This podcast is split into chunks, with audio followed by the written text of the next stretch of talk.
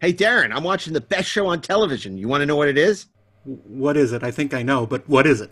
Inglorious Treksperts. Yeah, And you're thinking to yourself, wait I a second, that's not a. TV show. It's But not it t- is. But it is. It it is. is. It's a TV show because you can watch us on the Electric Now app. It's an app for streaming video podcasts as well as movies, television, and more. You can see us on demand on Electric Now. I demand it. I demand because I demand it. Commodore Stone can watch us on the Electric Now app. And how do you get the Electric Now app? Because apparently people are having trouble understanding the concept. Just go to your app store from whatever device you're using, or all of the devices you're using. and you download it to your phone, your iPad, your Roku, your whatever, whatever you whatever you whatever you have that streams, other than a ViewMaster. You download it and and then you watch it 100% free. There's no charge, Yeah. there's no Patreon, there's no electronic frontier. All there is is a free app. So download the Electric Now app from your favorite app store and watch us on Electric Now. Hey, this is Mark A. Altman, and if you're a fan of the only gentleman secret agent with a license to kill and thrill, you should pick up my new James Bond oral history, Nobody Does It Better, available now in hardcover, audio, and digital wherever books are sold. Do you expect me to read? No, I expect you to buy it. Need to make a call? Look for a police call box. That's where you'll find Two on Who, the new Doctor Who podcast from Electric Surge. Two on Who is available wherever you listen to podcasts.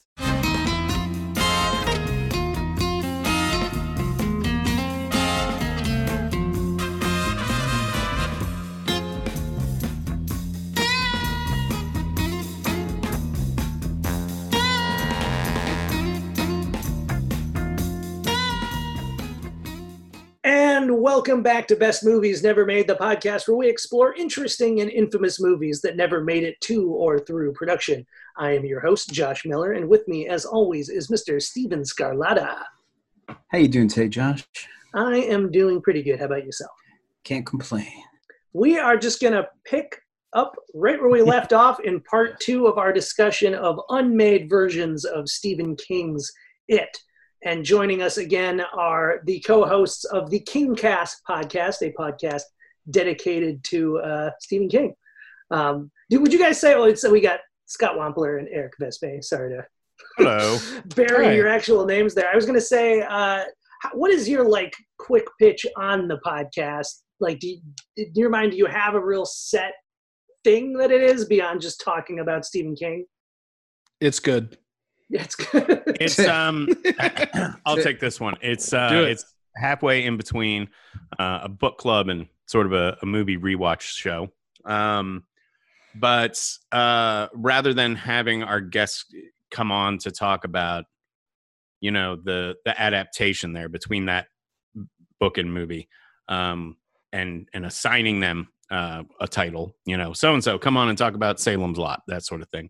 Uh, we let our guests choose whichever uh, whichever adaptation they want to talk about. So we're talking about the book or short story and the resulting TV show or uh, movie with someone who tends to have a very specific outlook on on those titles, which um, means we can repeat titles because everyone's coming at it from a different perspective, and it means um, you know we're getting to hear some some sometimes uh, shockingly personal stories from people whose lives were uh, influenced by Stephen King.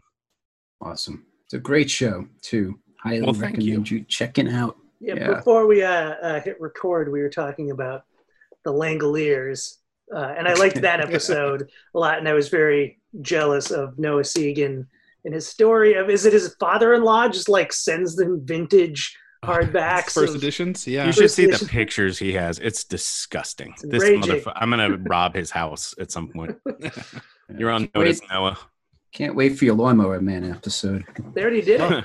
It did Yeah. it. Oh, you haven't. You I It can't is- wait to that listen. one. I haven't Bel- got to. believe it or not, that is our most listened to episode ever. Is ever. it really? How did I miss that? Yeah, it was one of the first like four we did, I think. But um, I Yeah, do believe it because you know I feel we we actually have pretty overwhelmingly positive like iTunes reviews, and mhm. the when we get like a one star, it's always like really weird, and you can kind of under Mhm. see that they because like what one time one of our one stars is that like they hate like that I tell too many jokes, and I'm like, I feel like I barely tell any jokes on this podcast. And then another person was that we like weren't funny enough. And I'm like, well, they clearly wanted this to be a how did this Yeah. get made? You can't. read so I those get the fucking- I get the lawnmower man. They're like, oh, that movie's so horrible. I'm gonna listen to this episode, and it is a funny episode. It's Oh, a I gotta- very funny episode. I would Um, totally listened to that one. I don't know how I yeah, missed it. uh, Sarah Beatty is our guest on that. In fact, we brought her back just last week for our uh, big Halloween week episode with uh, Sleepwalkers. Um, we knew we wanted to do something special for that episode, and so we brought back the guest from our most uh, popular episode. But For it's a that one. special movie. Um, but yeah, don't be don't be reading your iTunes reviews.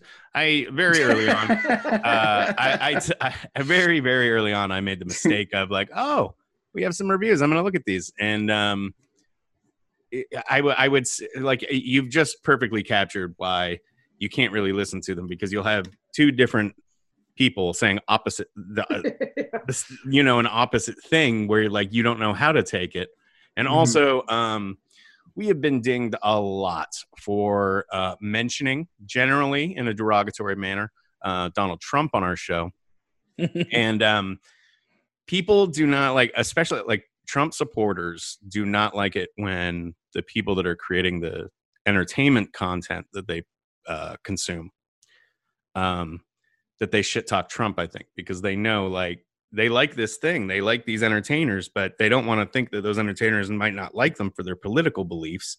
And so they say shut up. Stop talking about this.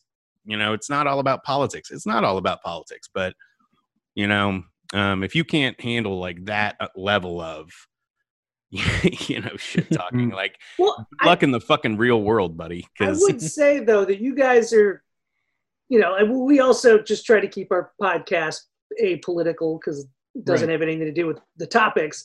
But you guys are doing a Stephen King podcast, and I can think of very few celebrities who are more, especially of his age, Right? who are Yeah. vocal on Twitter about Right. their opinions on Trump. So it's kind of like, well, you should already hate all of Stephen King's material. Then what do you care what these podcasters are further commenting on it?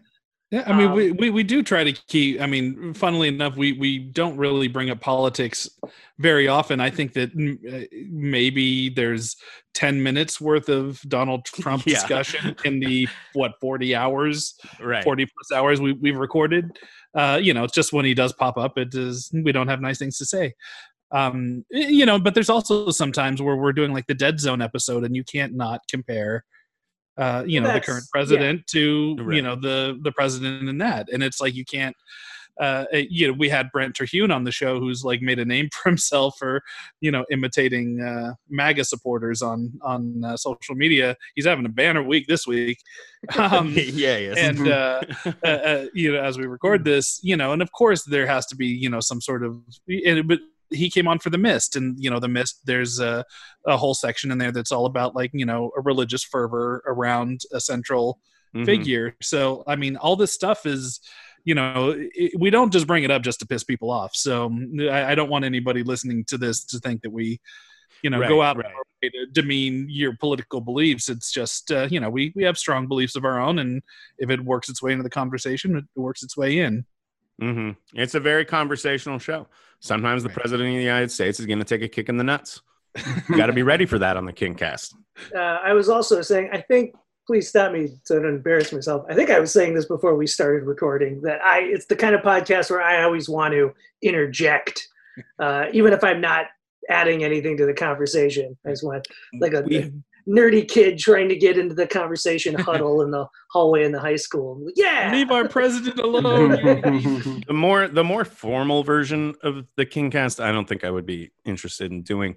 Uh, the fact that it's sort of designed to sound like an overheard conversation between three Right. king nerds, like in a bar, like that's what it should sound like. Right. um, and it should have those peaks and valleys to it where some of it's funny some of it's serious you know it's it's how those conversations go uh, if it were a more rigid interview show i don't think i don't think i would have as much fun with it i don't think we would be interested in that Well, there's something. There is just something inherently interesting about listening to uh, celebrities, for lack of a better word. But you know, people who you would normally have on to interview them about their own films Right. or books or TV shows, but hearing their opinions on somebody else's work. Yeah. Uh, that they're I've never had passionate the about, conversation myself, but you know, John Carpenter is notorious for not liking to do interviews. He's warming up a little bit now that he's experiencing this weird rock star renaissance and his. Uh, he turned us down. Yeah, he turned us Oh, well, right the fuck down. The point being, he He's doesn't. nice about it. He doesn't he was like. nice. He was very nice. He doesn't like doing it. Um, but uh, you know, I've heard that if you just kind of ask him to talk about Howard Hawks westerns Oh, yeah. or something, No, he no, lights the- up. No, I've I've interviewed Carpenter multiple times over the years, and he's that that's true. Like he, he's you that that's kind of the the secret to being an interviewer. Period is to find what somebody wants to talk about. You know, Mhm. sometimes you're not given the option. Sometimes you sit down for five minutes at a junket and you have to talk about the movie. But like, I'll, I'll give you an example, and here here I'm going to drop a giant name. I got to interview Bruce Willis for like 15 minutes for Red, the first Yeah. Red Ooh. um, and and he doesn't he doesn't do a lot of interviews and the interviews he does do are very cantankerous and standoffish and so i was nervous going into it uh, but like I, think that this was at a comic-con or something and we'd seen footage and ernest borgnine prominently in the footage and he had like a great scene and so the first thing I talked about with Bruce Willis was Ernest Borgnine, and I found out he was a huge like vintage. We talked about Marty, we talked about From Here to Eternity, and he was a huge vintage film fan. So like that interview is actually good because he starts off talking about you know Frank Sinatra stories he got out of Borgnine and and like all this other stuff, and he ended up like liking it, right? Like like liking liking chatting, and and it's you know that weirdly enough our podcast is is kind of taking that same you know tack by having the people bring the title to us whether it's the the movie that they loved or have a connection with. Like we had Elijah Wood on the show to talk about Misery and you know his connection he's a, a cinephile so of course he loved the movie and he'd never read the book but he also has a weird perspective of being a very famous face who has his own army of number one fans you know and crazy fan encounters that he's had and you know that became the cornerstone of that episode is he had something to relate to that you know? So i mean that's to, to us you know whether the show works or not it's up to anybody listening to decide but what works for us is is definitely that sauce of of uh of just connecting and having conversations passionate conversations where it's not just somebody trying to plug something that they're doing I will say, I think we talked about Mannequin and Short Circuit too much in that last episode. uh, we did we did get yelled at in Psycho 2. The the Sarah Beatty episode. Somebody yelled at us because uh, for Sleepwalkers because we they're like you spent I'm more 40 minutes in into this fucking thing, bro. Yeah, you're 40 minutes in, you've talked more about the gate than you have you have Sleepwalkers. Well, The Gate is a great movie. it It is a good movie. I agree. Very Stephen Kingy kind of movie, really. It is. That easily Well, could pretty have much been. any yeah, almost any original horror movie that you saw in in the 80s owes some sort of debt to King. Like he, that's Mhm. just his voice was so specific and he was so popular. You know, he, he served as an inspiration then and like especially now. Like everybody that's making stuff now is grew were winged on like I interviewed the uh, the Duffers for the Duffer brothers for like some Emmy push for their new season of Stranger Things and not for the show.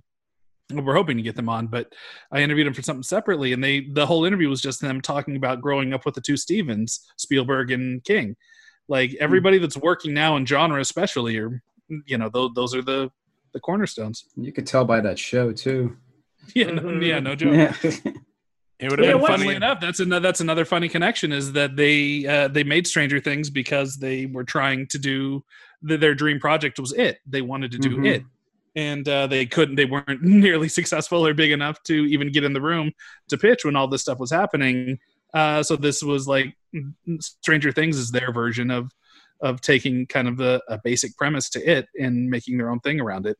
It would have been funny if they told you, like, well, as you can tell, we obviously grew up with the two Stevens, Stephen King and Stephen Sondheim. You were like, what the fuck? Yeah, that's Yeah, I'd watch that play. yeah, yeah. That's the version of Stranger Things I want to see.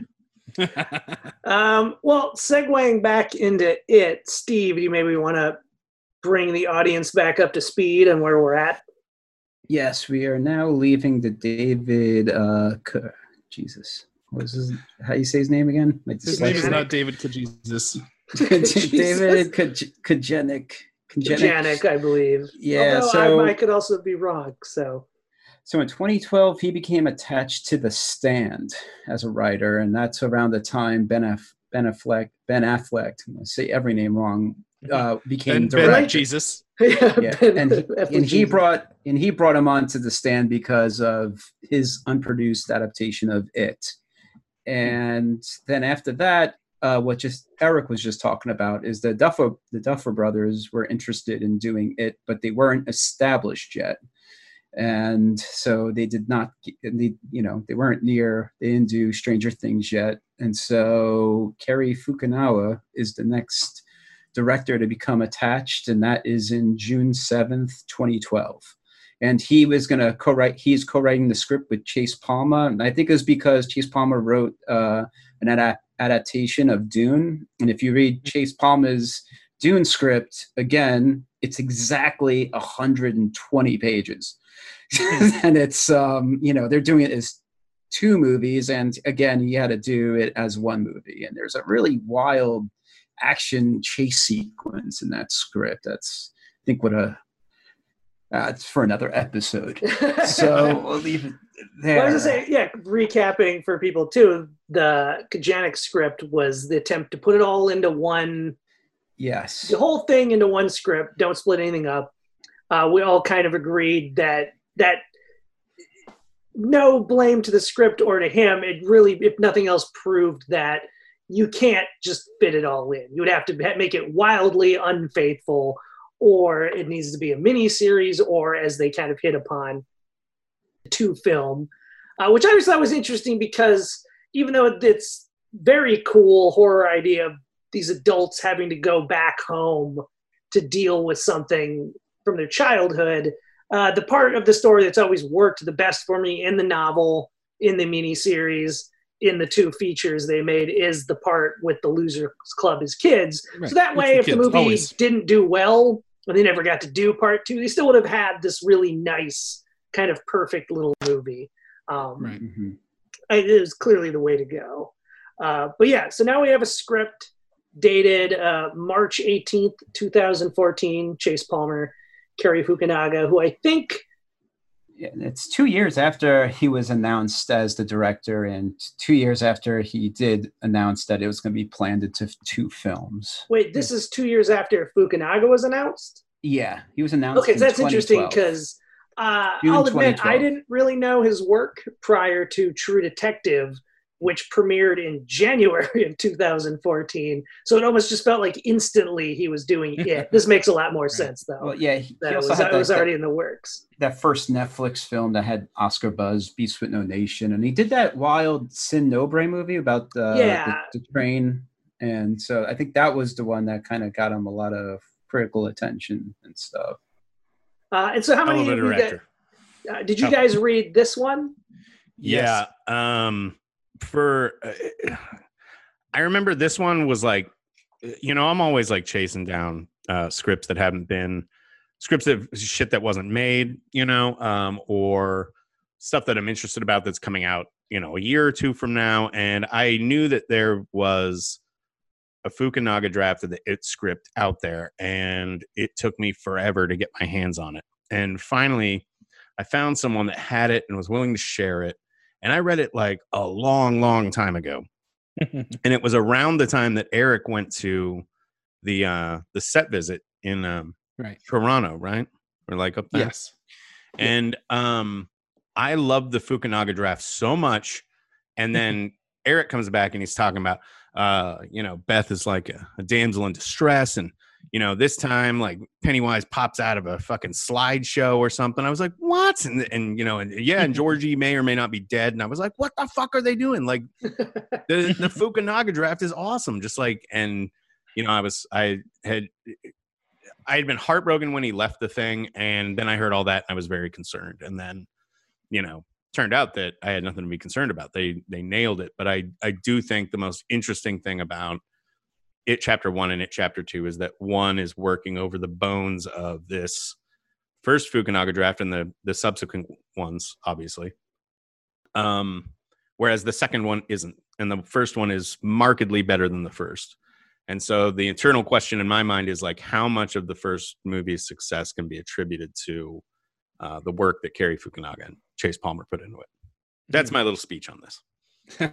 I mean, they definitely cracked the code again, Mhm, building off right. of the previous script. Uh, is this the is this script in question the one that you read, Scott? Yes, I believe so. I believe the, audience, we have It, three of them. yeah, we have Um, three scripts. One is undated, so Mhm. uh, Steve and I couldn't kind of went back and forth about it, just sort of trying to sleuth our way through it, which order it came in. We weren't really sure, so we're basically just presenting it in the order that I read them. Uh, So Mhm. the unra- the undated one is next, uh, but Steve has a good argument for why that maybe was the draft that followed this, and it is very similar for the most part to what we saw in the finished film right. with some key differences. The weirdest one that I found just off the bat is that some of the names are different. the change for no reason. Yeah, Bill is Will. My, again, entire- I often I feel when I read these, I can hear the studio notes, and I feel like that note is too many of the kids' names start with a B. We can't have Bill, Well- Ben, and Bev. I think, Right. uh, although I, you know, my read on that specific one is that uh, Will is a more likely name for a kid in the '80s when the time is set than it would have been in the '50s. Huh.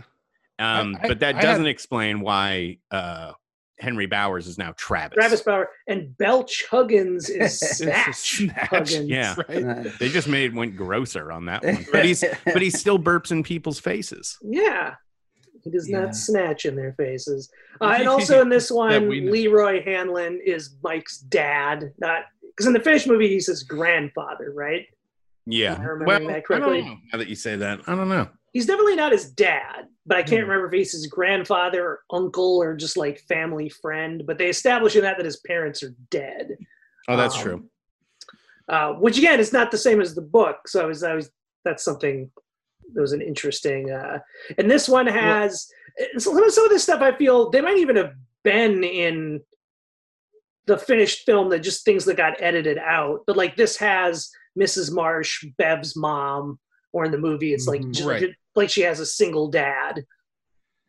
Yeah, I mean it's it's it was kind of a, a whiplash because this is I'd read this draft around the time that that uh, Scott read it, um, and uh, I revisited it right on the heels of reading the uh, the previous draft, and it is such a world of difference right off the bat. Like the first time, you know, any dialogue with the kids are going on, it suddenly feels real. Like you you know these kids; these are Mhm. it like it. There's a personality and a life to this script that is just missing from the last one, where it where it's so concerned with just trying to get a thousand plus pages into one uh, you know feature film uh, it doesn't have any room for this character growth. And uh, like you can definitely tell this is minus a couple of really key sequences. This is obviously the skeleton that the movie that we got is built on. The pennywise in this is described as an old world uh, 19th century clown not a bozo or ronald mcdonald type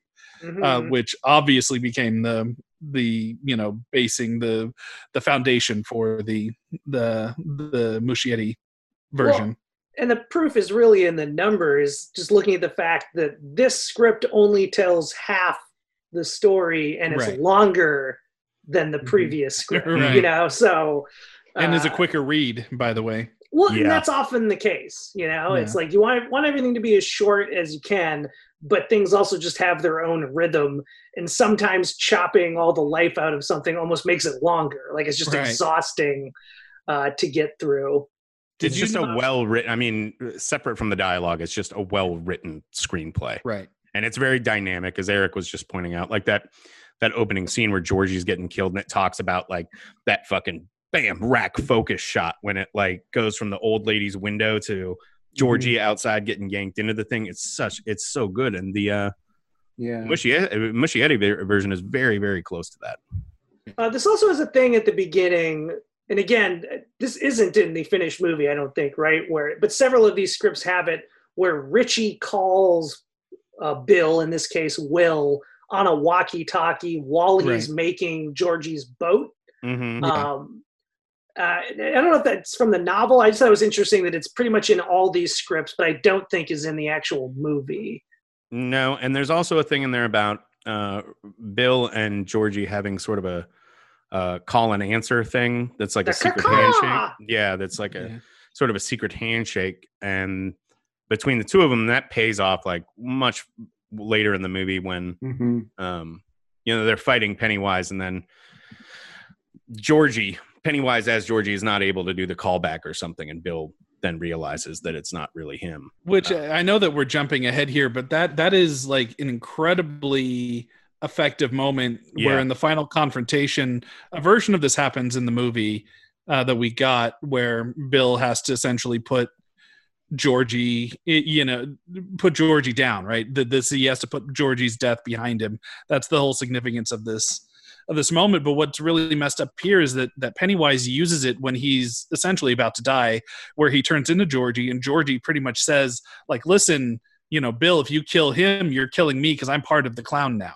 Like when we're all floating here, this is this is me existing here, and and Bill has uh, you know Will in the script, but you know stuttering Bill for real. Um, you know he has this uh, you know pause because you know, there there might be something there that like him killing Pennywise is possibly him killing whatever's left of his brother that exists Mhm. here.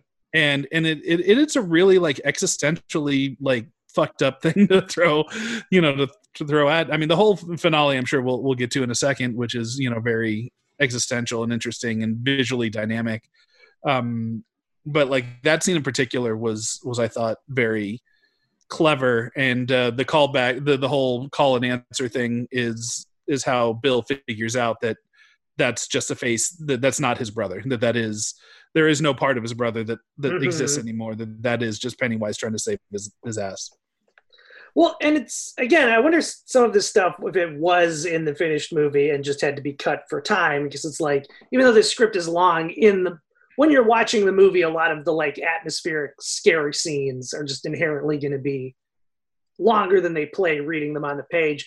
But one Mhm. thing that this all these other scripts have that I because Stanley is one of those characters where you know there's already so many kids just have them all. I feel like the difference between seven and five kids, who cares? If you're going to cut it down to like Right. three, I get it. Mhm.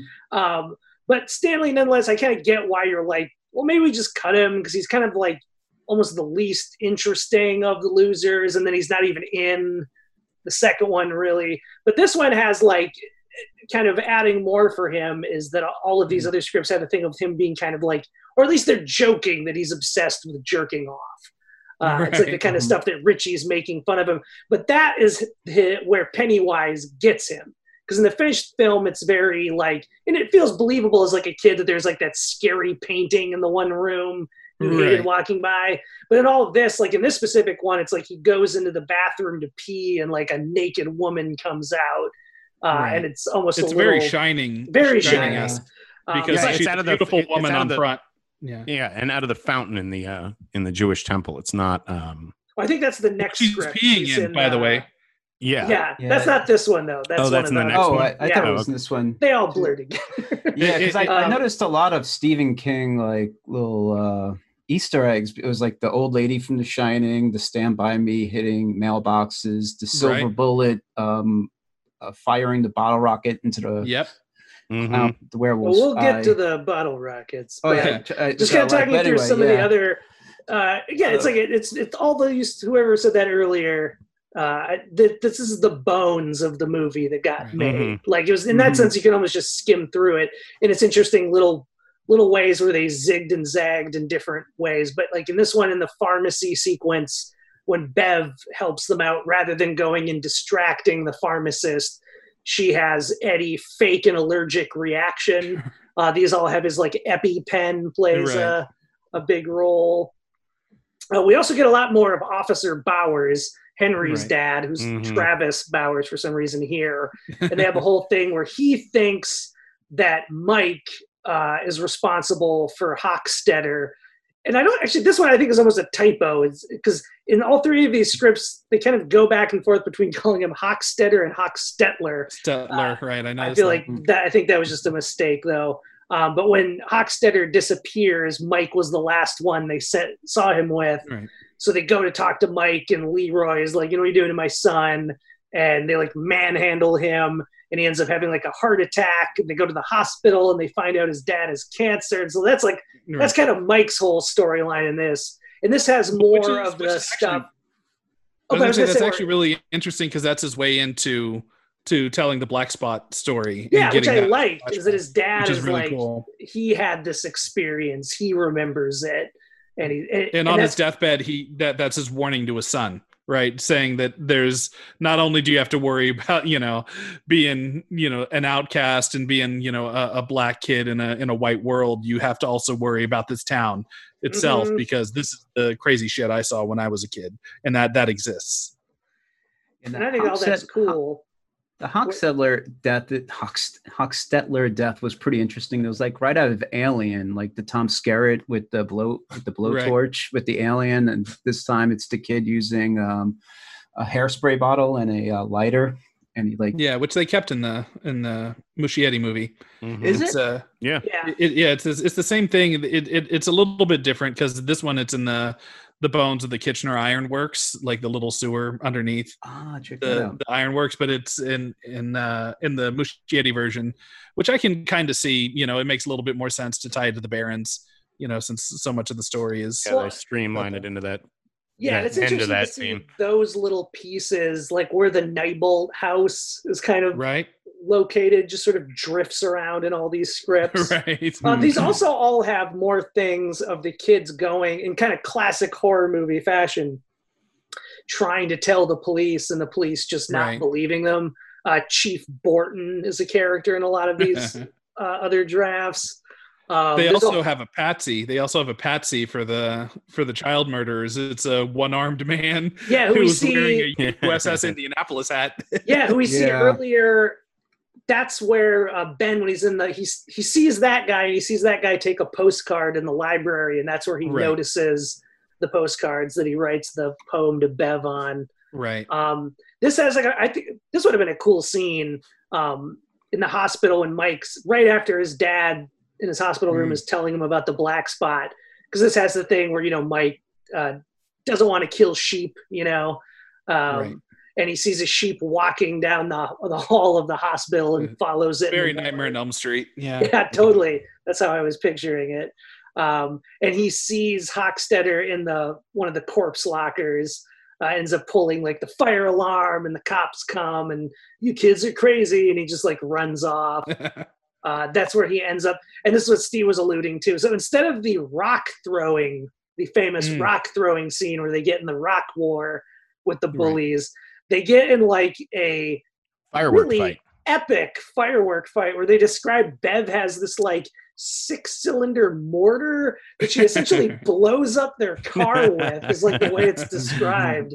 Uh, it's yeah, they're, they're chasing they're chasing down Mike, right? Like they're Yeah, trying to run Mike over on the Fourth of July, and all the the losers have fireworks, and they're watching the town's fireworks, and they're going to set off their own, and they see uh, Travis, quote unquote Travis Bowers, trying to run down Mike Hanlon, and they inter- intervene by ambushing the car with these fireworks, and and this version of the the rock fight, and rocks do come into the fight a little bit later. at the later. when they very run out- end, but like I even like run out of fireworks. copied a little bit here. There's Beverly jumps out firing off her six barreled mortar handheld, aimed horizontally at the car. Thump. The recoil throws her back while the rocketing projectile explodes in front of the Trans Am. Travis and the boys shield their faces, screaming as the front windshield explodes. and I'm like, wow, the losers are like an 80s action movie characters. Well, yeah, scene. Henry Bowers is throwing uh, like super M80s. duper powered M80s yeah. that are like little grenades that all have clown faces on them. So that this part gets a little ridiculous. It gets a little bit. It, uh, we talked about the Duffers. It gets a little bit in the season three of Stranger Things Yeah. feel. And then Um, I would they- love to have seen Fukunaga shoot that though. Oh hell yeah! Yeah, that same would- here. I'd love to have seen this scene. Beautiful. Like I mean, Yeah.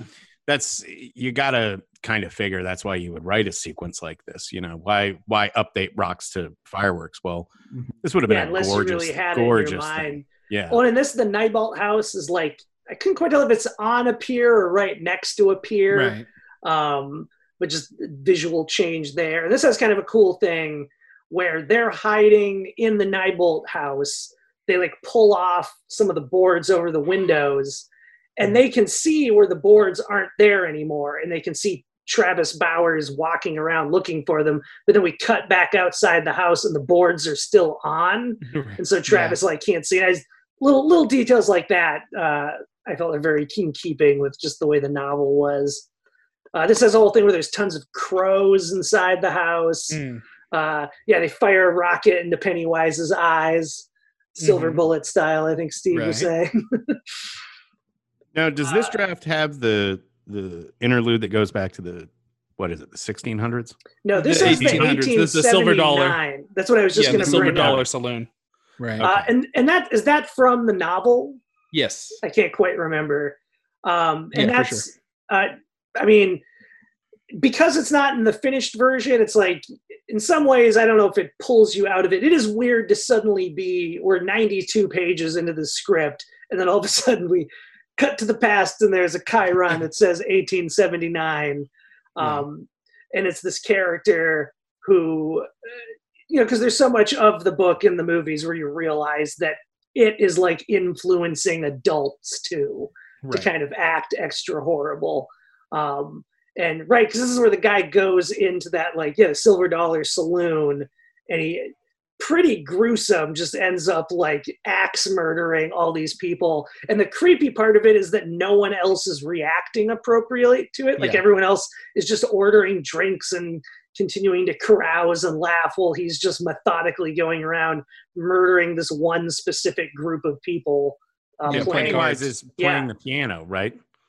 uh, yes. Yeah. Yeah, like like he's like murdering his way through the bar, like along to the frequency. That's that's sort of how I was imagining it. Of like the more wild uh, Pennywise was getting on the keys, like the more frantic the murder spree was getting, and then yeah, that's all I remember about that. Well, yeah, I mean, th- this ends up like you're right. It's a very jarring flashback because we're so used to seeing uh, in the script he describes, you know, okay, now it's July Fourth or whatever, and and you Mhm. expect that this is the next continuation of that, and, and it turns out to be like a hundred and hundred odd year, hundred plus years in the past. Uh, but it really is. It's not a flashback uh, so much as it's been telling this this story since he's the one, just like in the movie we got, that's been uh, kind of researching all the history of Derry, and, and the whole point is to kind of illustrate how the whole town is cursed. Um, I, I get it's a really cool scene. I get why they they axed it, no pun intended, for the uh, you know for the uh, uh, the one that they actually got before cameras. Uh, because I mean, you, we already get that in the. That's one thing uh, that I think we can all agree that that uh, the Muschietti version does really well. Is it like every adult that we see in that is off. There's something creepy about just the regular adults. Mhm. You know, they they put he puts you know random people in fat suits when so they don't look exactly like Right. proportionally yeah. correct and and you know everybody looks sweaty and gross and you know kind of showing the the rot of Derry um you could do that visually you don't need a, a whole you know 10 million dollar extended you know Yeah. flashback sequence to tell it So I, I can get I can get why that choice But speaking of adults, yeah, a lot of these these unmade versions here, um, the adults in particular, Bill or in this case Will's parents, the Denbroughs, Mm. factor much more into the movie because I think in the a- finished film, there's basically just that like scene with his dad where he's trying to show him how he built the whole model of the Mhm. uh, sewer system and stuff, and Right. then. If I'm remembering correctly, his parents are kind of barely in the rest of the story. Yeah. But these all very much have like a whole arc with his parents where he catches his parents arguing and his like mom slaps him. And uh, this one specifically has a scene where he's like sitting at the sewer where georgie died like screaming for it to come fight him. Uh, let's see. Yeah this also has bowers gets a gun in this instead of a knife which is hmm traditionally what it is.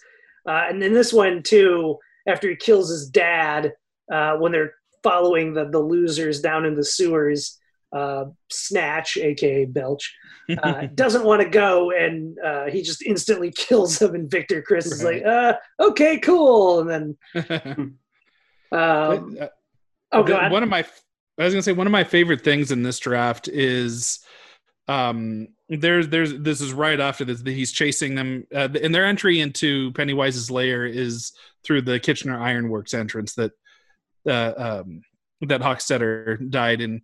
Last time it's not through the the Neibolt house. Um but uh, they do something really fucking creepy in this section, and that's like they kind of tumble through a, a pipe and there's a little drop, and they're like on this membrane over I was just going to read that. o- over over water or something, and there's like thousands of Well, baby here's the spiders. description. First of all, I just underneath. love this slug line. Interior membranous chamber day. Right. A thin membrane floats over gelatinous water, very delicate, almost skin-like. Underneath, thousands of spiders swim, nest, and writhe. He can actually feel their legs push against the underside of the layer. Yeah, I, that, I was like, that's disgusting. that I, that's like it's mm-hmm. brutal. I guess Henry, Henry or Travis is too big to get through the the crawl space, so he sends uh Victor. Is Victor right? Victor Yeah, Criss. he's the only one left at this. Yeah, he he sends him in there with the knife, going, "Go kill these people. I want to hear him scream." And he lands in this membrane, and he's just like, "Hey guys, I'm not going to kill you. Help me." you know, he's crazy. I'm I'm here with you guys. But as he does that, like the knife punctures the membrane, and he gets eaten alive by thousands of spiders. Yeah. and uh and it's like that whole sequence is like i would have loved to have seen Yeah. that Hmm. executed like that that is such a weird bizarre almost lovecraftian you know horror element to you know to this uh uh to the story And And it this- gets even more Lovecraftian. It goes. oh Oh, go ahead. This is your show. Oh no, but I, mean, I think I may be talking. I wonder if we're talking about the same thing because this when they get to its cavern, as it's called. Yeah, There's with the just kind of starfish. this- I think the starfish is in another one. no Okay. it's in Oh, this one think it- Is it in this one? Okay, yeah so it's in two different ones then. Um, but also just that there's like this basically infinite, like just this infinite space. It's described with all with seven different waterfalls that are all the different, you know, Derry rivers and sewer sources, just kind of Mhm. emptying out. Uh, and they're into falling this- up Yeah. Yeah. and and and they do a repeat like how bev is the first one to jump into the quarry just like in the movie uh, they do a repeat of that where she's the first one to essentially jump into this you know waterfall that's falling up and then they all do that they follow suit and like the camera turns upside down and they're is they're essentially entering into this you know bizarre realm of, of pennywise more than just a, a creepy layer with a bunch of old toys in it which is kind of what we got um, which also worked. I, th- I think that's it's actually really effective in in the Muschietti version. Uh, and in this one, Stan is the one who looks into the deadlights instead of Yep. Bev. Well, Bev, when she gets like kidnapped in the finished Right. movie, basically. Um, this also, all, all of these, but this one in particular, I thought was interesting. They kind of try to work the little kid orgy from the novel in Right. without really doing it, because this has it where all of the guys kind of get whammied. Um, oh no, wait, that's a different one. Uh, they're all like kind of lost trying to get out of the pipe, and it, as it describes, she's like, they start infighting, and Beverly says, "Guys, stop it, focus." Everyone turns to Bev, their muse, their light, and then big Yeah. bold letters as individual sentences. It says, "She takes Eddie's face in her hands. She takes Stan's face in her hands. She takes Richie's face in her hands. She takes Mike's face in her hands. She takes Ben's face in her hands. She takes Will's face in her hands." Uh, and then we like cut to outside, and she's basically, you know, like little kids when you're on like a field trip, and it's like everybody hold hands, you know and she's like leading them all out of the storm pipe. And I'm like, all right, I guess that's the way to have your little kid orgy and not get arrested. yeah, no, that's that, that is the way more appropriate version of keeping that that idea. Um, because in the the novel, that's how like they're in the same spot where they're kind of trapped in a, a, a maze, the maze beneath. Uh, even after they think that they've won against it, that they've defeated it, maybe killed it, um, they are still trapped in there, and they that they get out by all bang and bev and that's that's the that's how they they figure out how to center them again. But uh um you know again yeah i think we mentioned this in the last episode but like king has been on record saying that that whole concept was you know in order to get out they had to essentially uh, you know uh, leave their childhoods behind. That that is the symbolic version of you know what he was going for is is them they're venturing into adulthood and that's how they find their way out and get their bearings and can get out. Um so th- th- this is definitely the the much more uh, appropriate way to to try to keep that idea. But you know at the at the end of the day you know i think that all that subtext is there whether you have that scene where bev specifically is the anchor to it. You know i, I don't think you really need it. Yeah. Um, and then so closing out the movie, as I was saying, like uh, the Denbroughs, uh, Bill's parents, have a lot bigger presence in this one, up to the point where it ends with we establish at the beginning of the movie that Mrs. Denbrough is always playing like "For Elise" is how is the song they pick for this. Right. Um, Which is just like in the miniseries yeah, uh, is that from the novel? I don't remember. yeah, for sure. Yeah. Um, she's playing that at the beginning when we see Georgie going to get the you know wax to put on the paper boat. Uh, and Will's walking up to his house at the end. He hears his mom playing because like his parents had been so destroyed by Georgie disappearing. And there's also been an ongoing thing that Will wanted to take the same vacation to uh, Acadia, I think it is.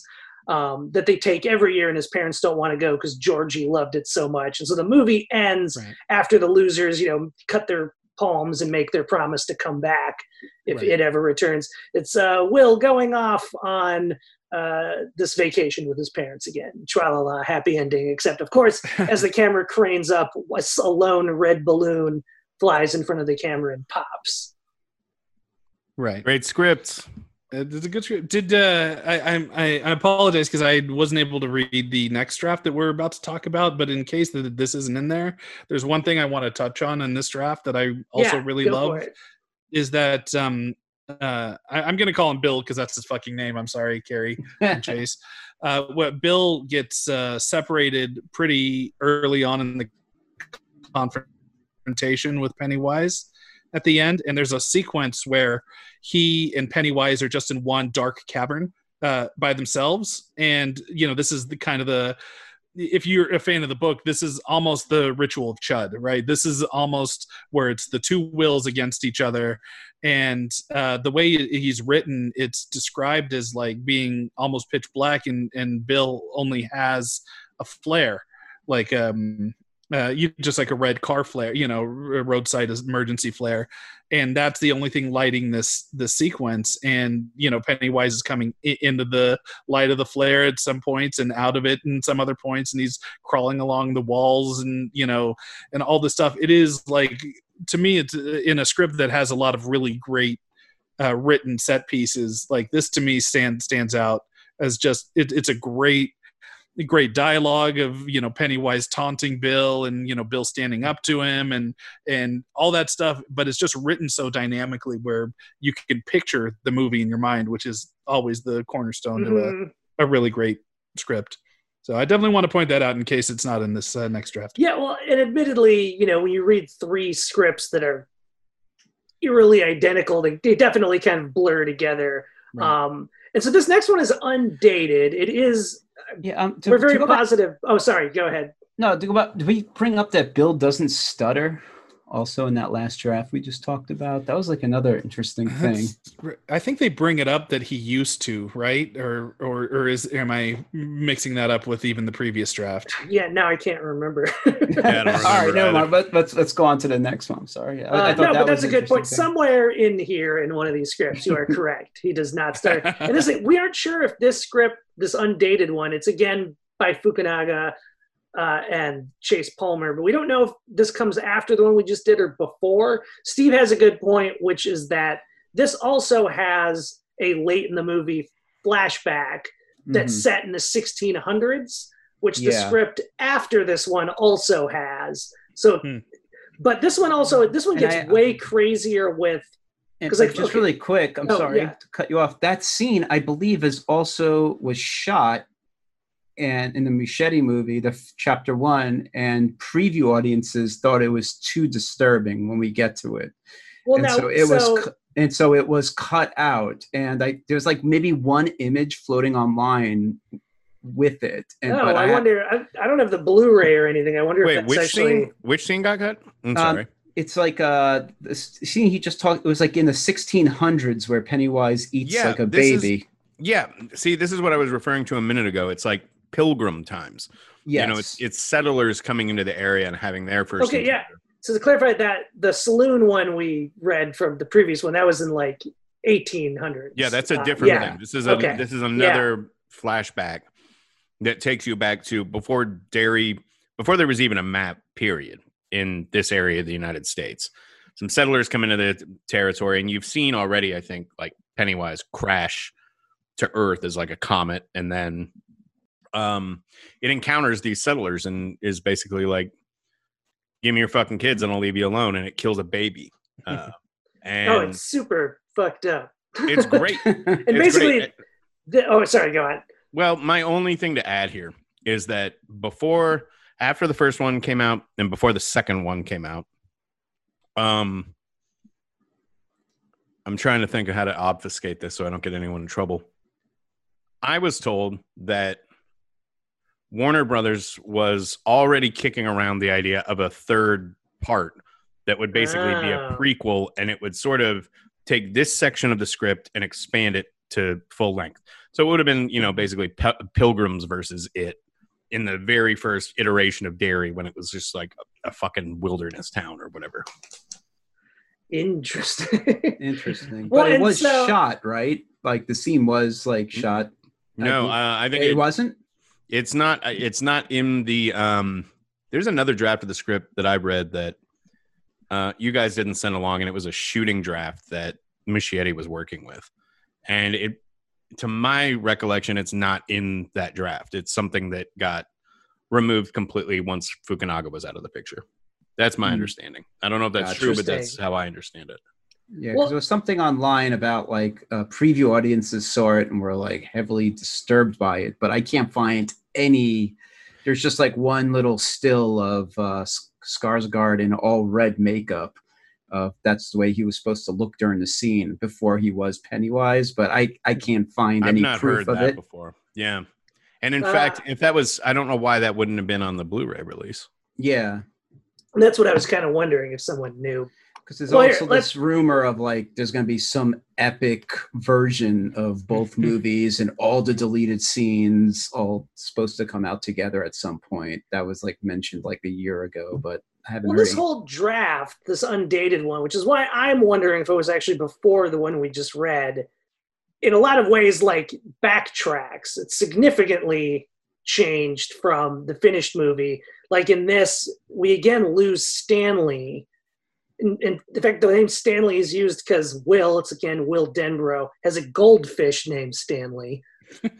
Yeah. Um, and Richie Trashmouth is, is now his last name is Goldfarb, and he's the Jewish one whose bar mitzvah plays heavily into things. And the Hanlons, that's Mike and his dad Leroy, don't own the abattoir where they slaughter sheep. They own a burger joint. And after the scene where the, everyone, you know, last day of school, all our kids and the bullies all converge on the Hanlon's burger joint.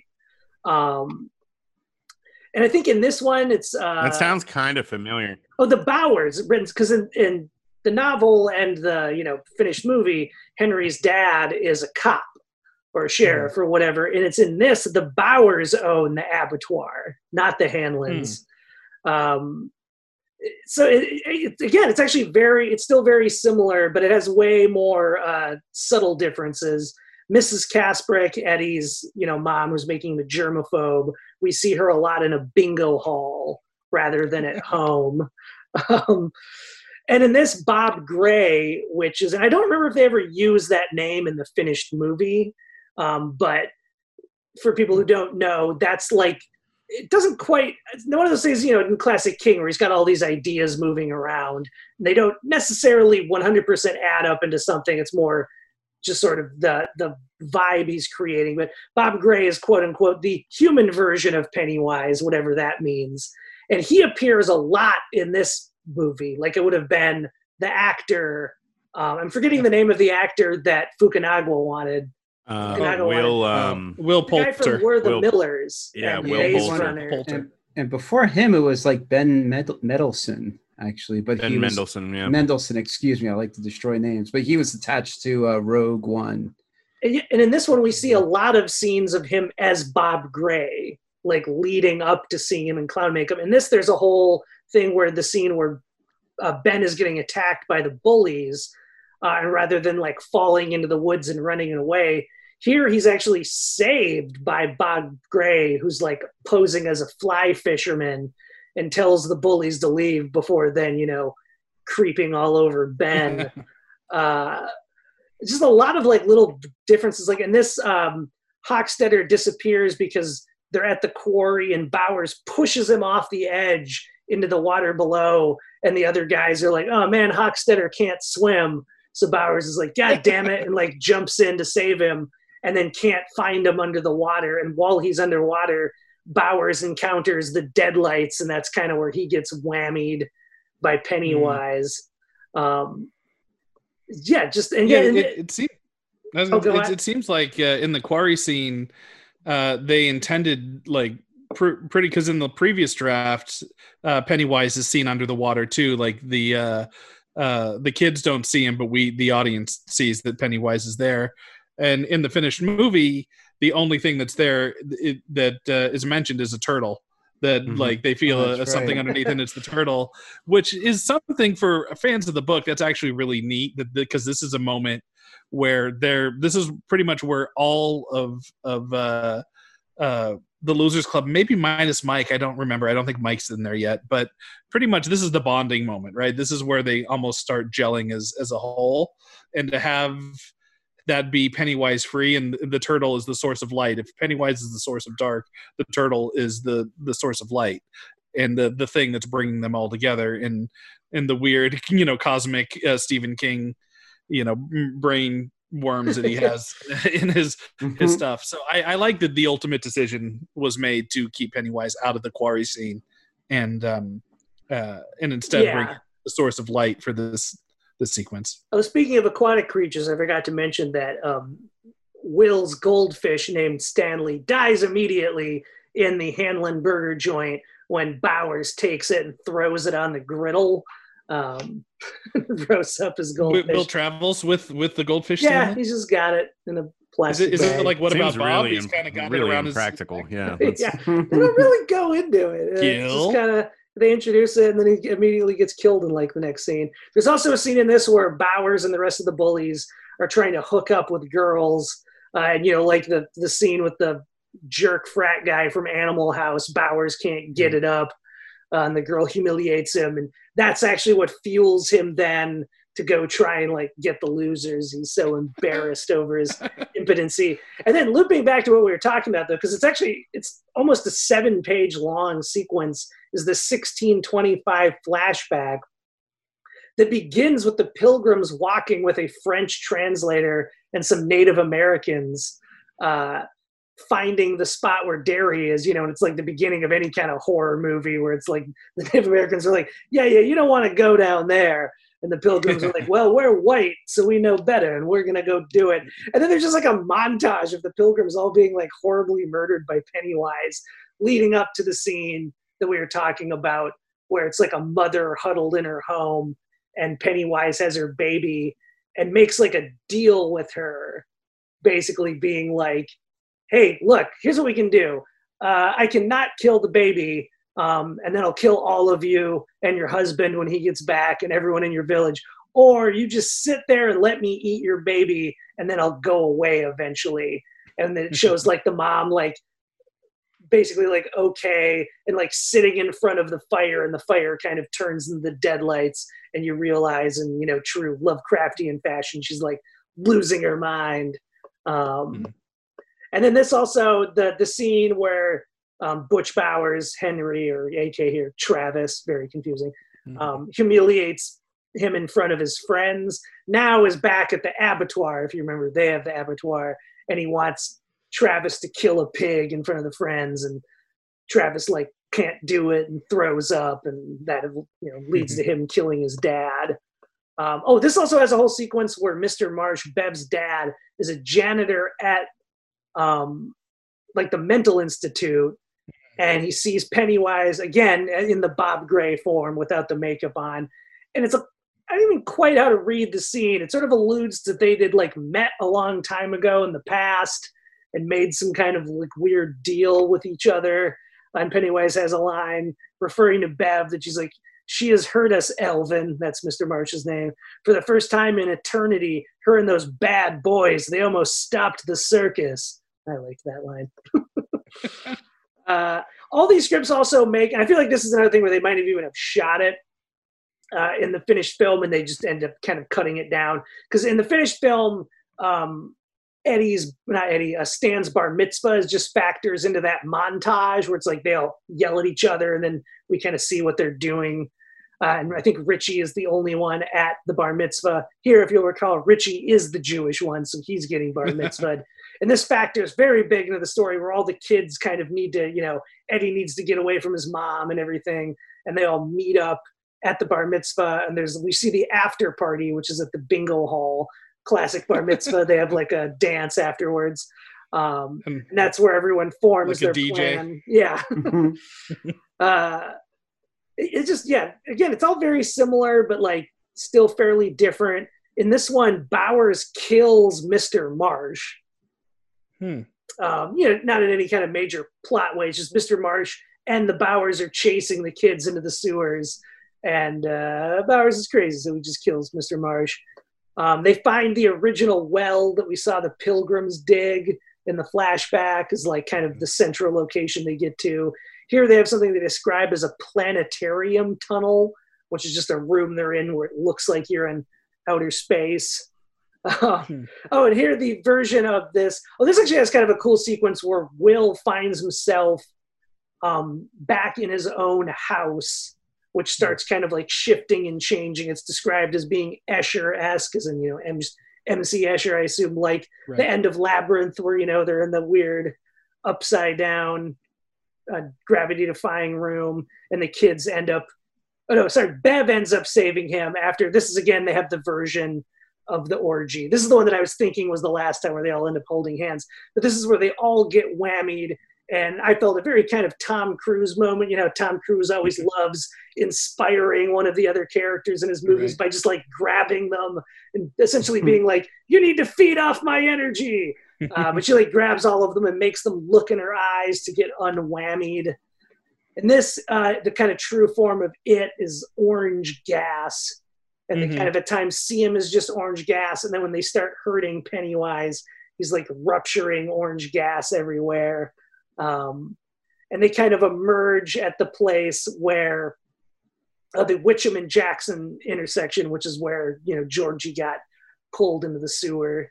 Again, all these little ideas where I kind of get why they were thinking that might Right. be cool, even though they ultimately didn't go for it. And then at the end, after they win, um, Bowers and all of the dead kids' corpses wash out at the same time. so, like, the basically police find him with all these murdered kids, right. uh, and he goes to jail. Um, oh, they I think in the this- finished film they they do this uh, something similar, right? Where they they pin pin the murder, not just the murder of his father, but on some of the the kids on him too. Yeah, totally. Um, oh, and this actually has they they have Mr. Marsh's funeral. This also has the weird ending where Will is walking home. Here's his mom playing piano. Like, yay, Mm-hmm. things have been fixed. But then that's immediately followed by a scene of his parents telling, uh, "Psych, they're getting divorced though. They are better now, but they realize they want to split up." And Will goes on the Acadia vacation with just his dad. I'm like, that's a weird bummer way to do this ending. Right. Uh, It it definitely sounds like that they they were on the right path with the previous draft, and this one was them trying out a whole bunch of ideas that doesn't sound yeah, like, nearly "Yeah, as that's not what you do." cohesive. And this also ends with like as they're driving away, Bev jumps in front of the car and has like a whole conversation then through the window with Will.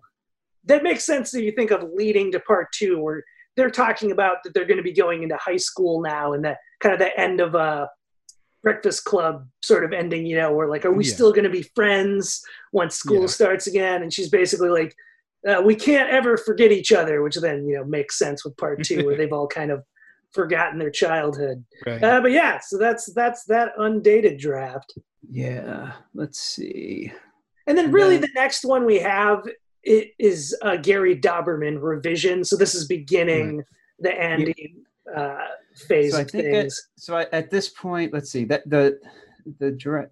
Uh, yeah, so this the draft you're talking about now is from 31116 and let me go back a second because Fukinawa, Fukunawa left the project in May 25th 2015 and originally they were supposed to go into production in June 2015 with Fukunawa but didn't work out and um, And like we mentioned, Will Poulter was supposed to be Pennywise, and mm-hmm. King, Stephen King said, "I saw a screen test with the guy. They were going to cast as new Pennywise, and he was fucking fantastic. Even without makeup, he was going to absolutely mm-hmm. kill it. We were very close to going into production, and I think it would have been terrific. Cary Fukunawa is a very talented man, but for whatever reason, it didn't work out. I think it came down to a paranoid decision at the studio level. We want to make a horror movie that will pay off in a that will play off in a couple of weeks, but this guy wants to make a serious film. That's what Stephen King said. And then Hugo Weaving was up for Pennywise after that, but he wasn't creepy. I mean, he was creepy, but he wasn't playful enough for the role. Hmm. And then Yeah, I definitely wouldn't describe Hugo Weaving as playful, but yeah, he is so- creepy. So he was up after Mendelsohn and uh, Will Poulter, and then wasn't event- there talk for like a, a minute of like Tilda Swinton? People wanted Tilda Swinton to, to play Well, Pennywise, I think or was that yeah, all just but yeah, online? that was online? that was internet shit. I, Yeah. I haven't found anything officially announced about that. Well, I, yeah, I know she was never signed, but I, I I could have sworn that I'd heard that she'd at least met for the the role. Probably did. Um, but th- there was also something in around this time, and maybe it was just people extrapolating from like uh, uh the Cary Fukunaga announcement, and mm, but I'd also heard that somebody was trying to make a an It movie that was fully from Bev's perspective. Uh, ju- Hmm. just around this time, Does- does that strike any ring any bells for any of you guys? No. No, I believe it though. Just like some of the things, uh, and we weren't able to put it in our the stand article we did for Fangoria Unmade Stand uh, because they were off the record. But some of the crazy avenues they went down when they were trying to do the stand feature, um, you know. It, to hint at it's this was during the you know height of the Marvel movie era, and are there Right. ways to, to turn the stand into a Avengers style franchise uh, where all these individual things building up to a bigger thing. I mean, you know, could have been interesting. Feels like the exact sort of thing they'd Right. never really do. But Oh, and, and that for Eric, I'm not sure if you knew if you heard anything about this while you were on your set visit, but I think like in 2014, the it moved from Warner Brothers to New Line, and that could have been also a situation why Fukunawa left. Um, I mean, he.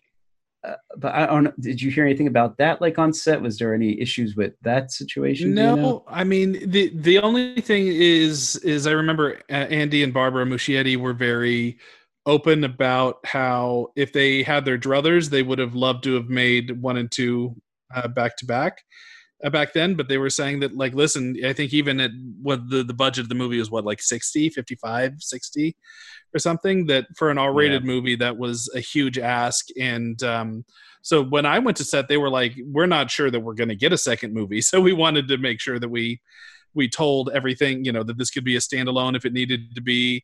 Um you know we are telling the interesting thing. They were saying even then that they just weren't sure they were getting a sequel you know and so that's kind of where they were when they were filming is it's easy to look at it now because it's a billion dollar it became a billion Yeah. dollar movie and kind of you know revitalized horror in a weird way especially kind of a big Like, budget yeah, and and it um Blumhouse set back then it wasn't precedent. like they yeah yeah you're right you're right blumhouse was kind of the you can only success- spend five million dollars on a horror right. movie. Seem to be where everyone's brains were at.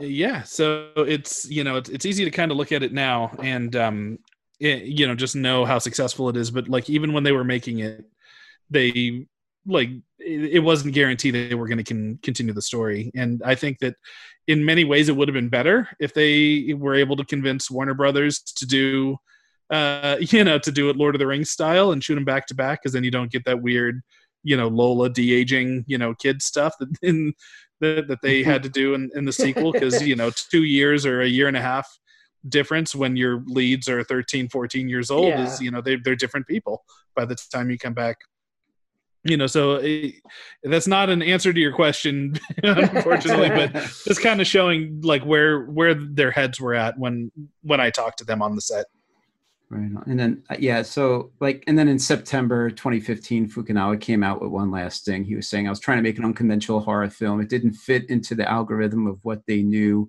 they could spend and make money back. And mm. back on and not offending their standard genre audience. Our, I heard budget- a. re- uh, uh, I'm sorry, go. I- No, no, go. I've, I've heard a really good story about this that I can't tell on the air because I don't know if it's true. okay. but it to summarize like the the contents of the story, it's it, it came down to what what Fukunaga is saying right there, and what King was saying that quote that you read a few minutes back about him wanting to make a serious movie versus something that was a little more on the say Nightmare on Elm Street side.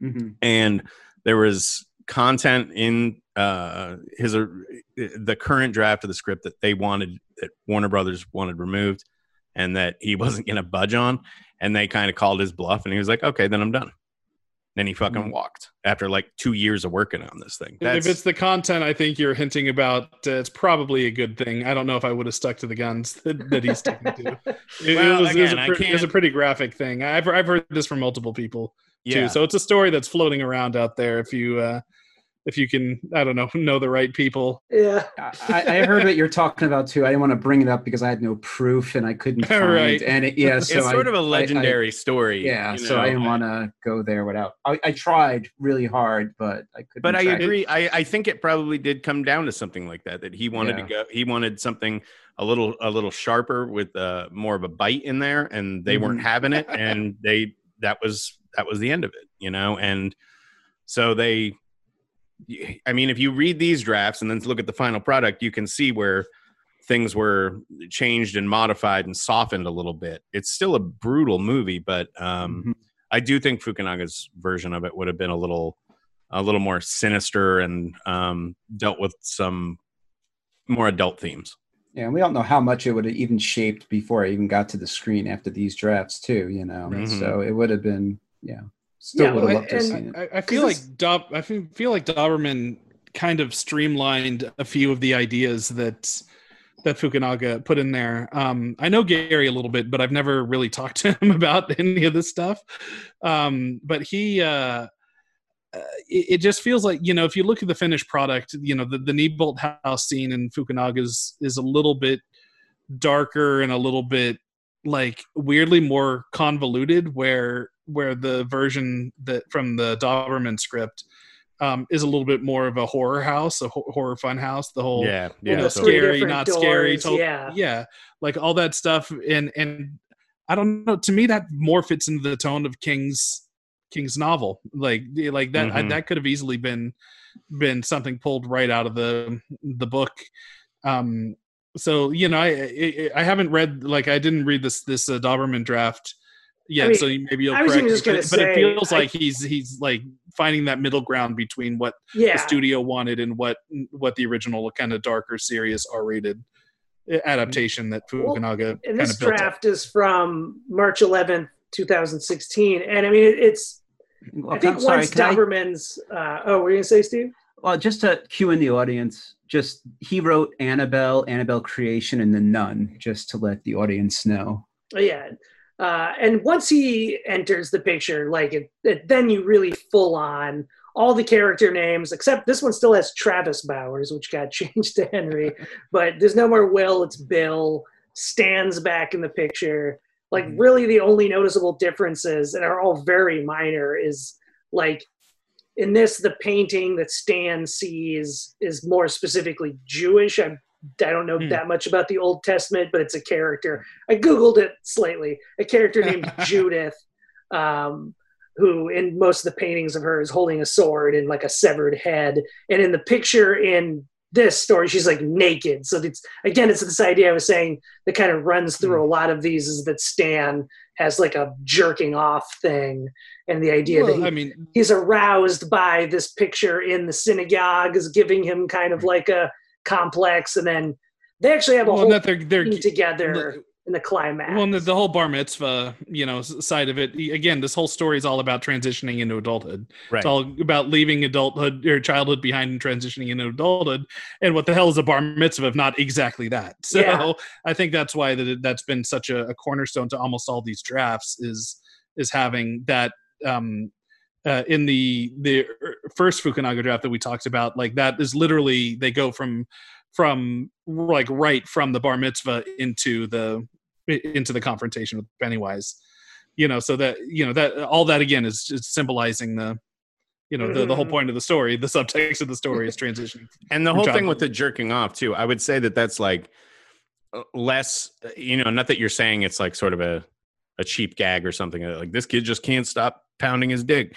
I think it's you know speaking to an element that you know obviously was a major part of the King novel, and, and uh, that's just like the the budding sexuality, Yeah, of, totally. you know, Right. kids at that age, and I mean, I, I prefer, I kind of wish, so I was saying earlier that I felt like Stan is a character who sort of gets the short straw. I think because they knew he was going to die, I guess. So Hmm. it's like, um, he's got his bar mitzvah, but even that gets like scaled back a lot from what we see in these other drafts. I liked having the thing where he's the one who's kind of got the weird, uh, self-loathing feelings around Mhm. His sexuality. sexual arousal. Yeah, exactly. And so I like the idea that it's not just oh, it's this creepy lady holding a flute. Like I thought this was actually a little bit more potent. Um, Right. That it ties into something more personal about him. And then honestly, the only other things that are different about this script is this still has the stuff with the Denbroughs wanting to go to Acadia and then happily going at the end. Chief Borton Yeah. is still kind of a character, and they go and try to tell him. And then this still has the old timey flashback. Now they've changed the date to 1637. It's almost exactly what I described before, except they truncated it. So it's really just the scene hmm. with the mom having to give up her baby willingly uh, as kind of sacrifice to it, uh, which is cool to think about. Again, like Steve was talking about at the beginning, you know, th- not quite understanding what its backstory is. And I can see how again, if you've read the book, I, I feel the same kind of same way about the Harry Potter movies. If you just watch those movies, or Game of Thrones, even the Mhm. difference of just watching it on face value versus if you read the novel and are like, oh, that character who they don't tell us an info about, I know their whole backstory and their family history and all these things we don't see on screen.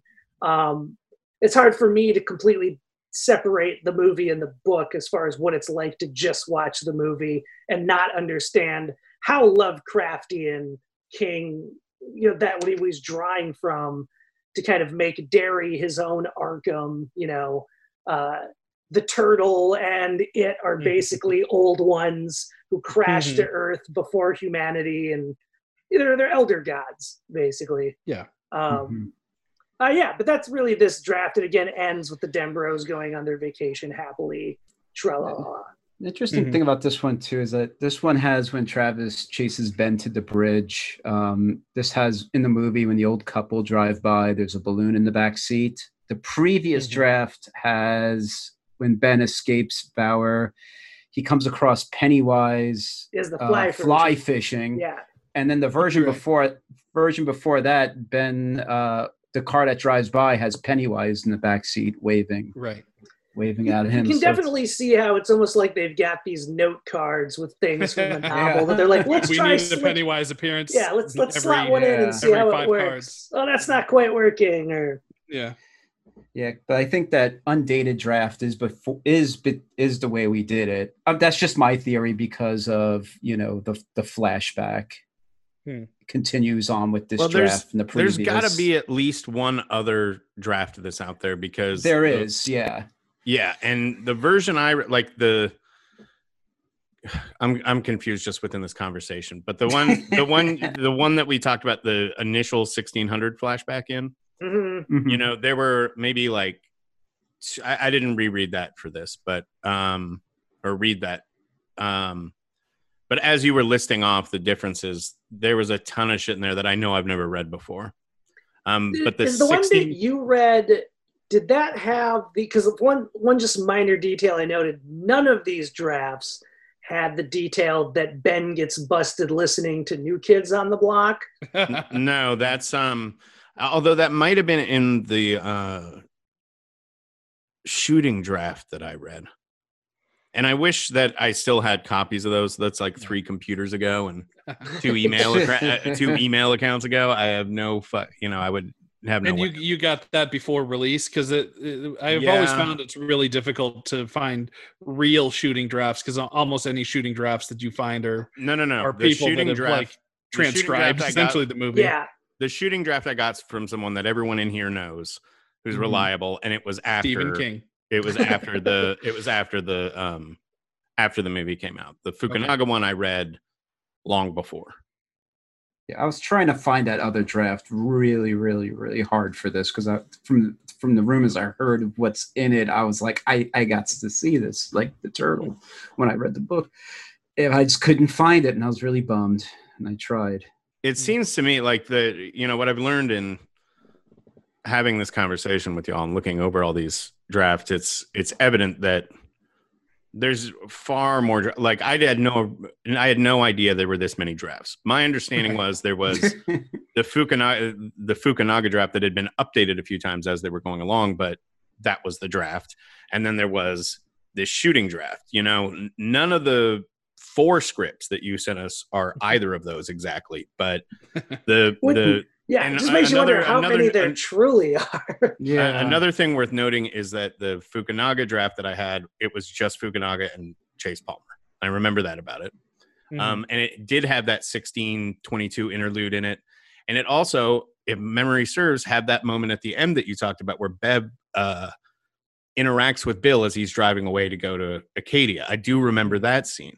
So it sounds to me like what I read was somewhere in between the the first two Fukunaga drafts that we talked about. I wish I still had a copy of it. Hmm. Uh, I do want to ask on one of your Kingcast episodes, you mention a Dark Universe creature from the Black Lagoon script you read. Do you still have that? No, no, I don't Ah. think so. But I might be able to. Ah. I might be able to track that down. I Oh, if I I love. I, I got, got- all those scripts. I got the really fucking want to read that one. Max got- Landis creature from the Black Lagoon uh, Uh-oh. About a month ago, and I got like two pages in and was like, no, no, no, no, no, no, Oh, and then uh, no, not doing this. I'm it's not. too good. It's too good. yeah, well, that cat we talked about who wrote the previous draft, who I can't say his name, Dave Kil Kajak. Kajganich. Yeah, he got then he got a creature from the Black Lagoon like right after like the stand or around that moment too. I'm pretty so- sure every writer in Hollywood has, has been on Creature from the Black Lagoon at some point. It's a I remember club. Love to see Gary a Dark Ross Universe did one. One. Yeah, Yes, I have that. I think I have that draft too. which is interesting because didn't his father direct the original or produced it? He Oh, I has don't some know. really a connection to the original.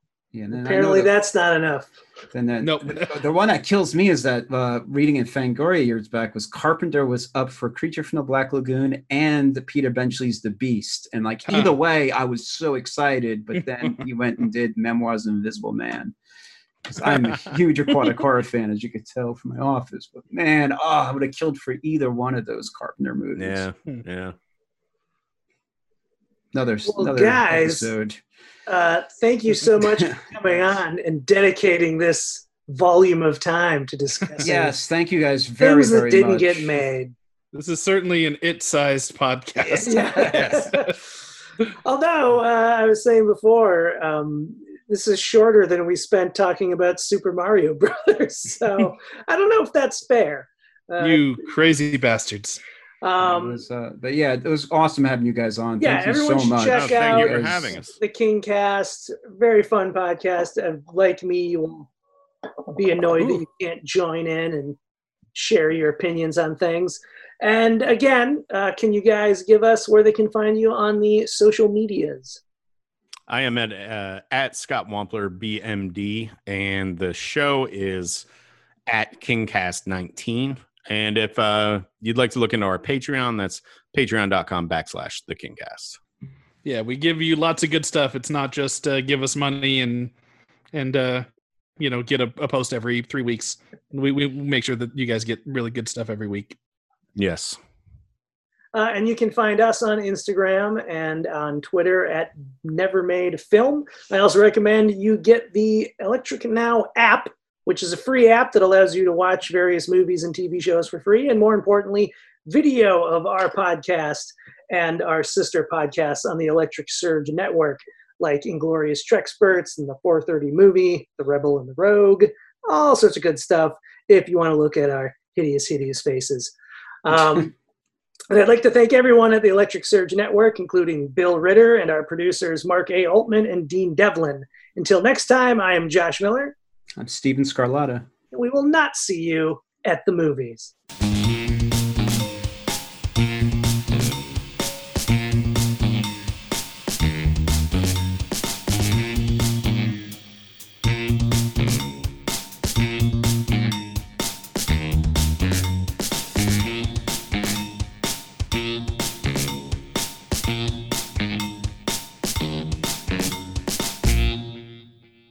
This show is produced by Dean Devlin and Mark A. Altman and is an Electric Surge Network production.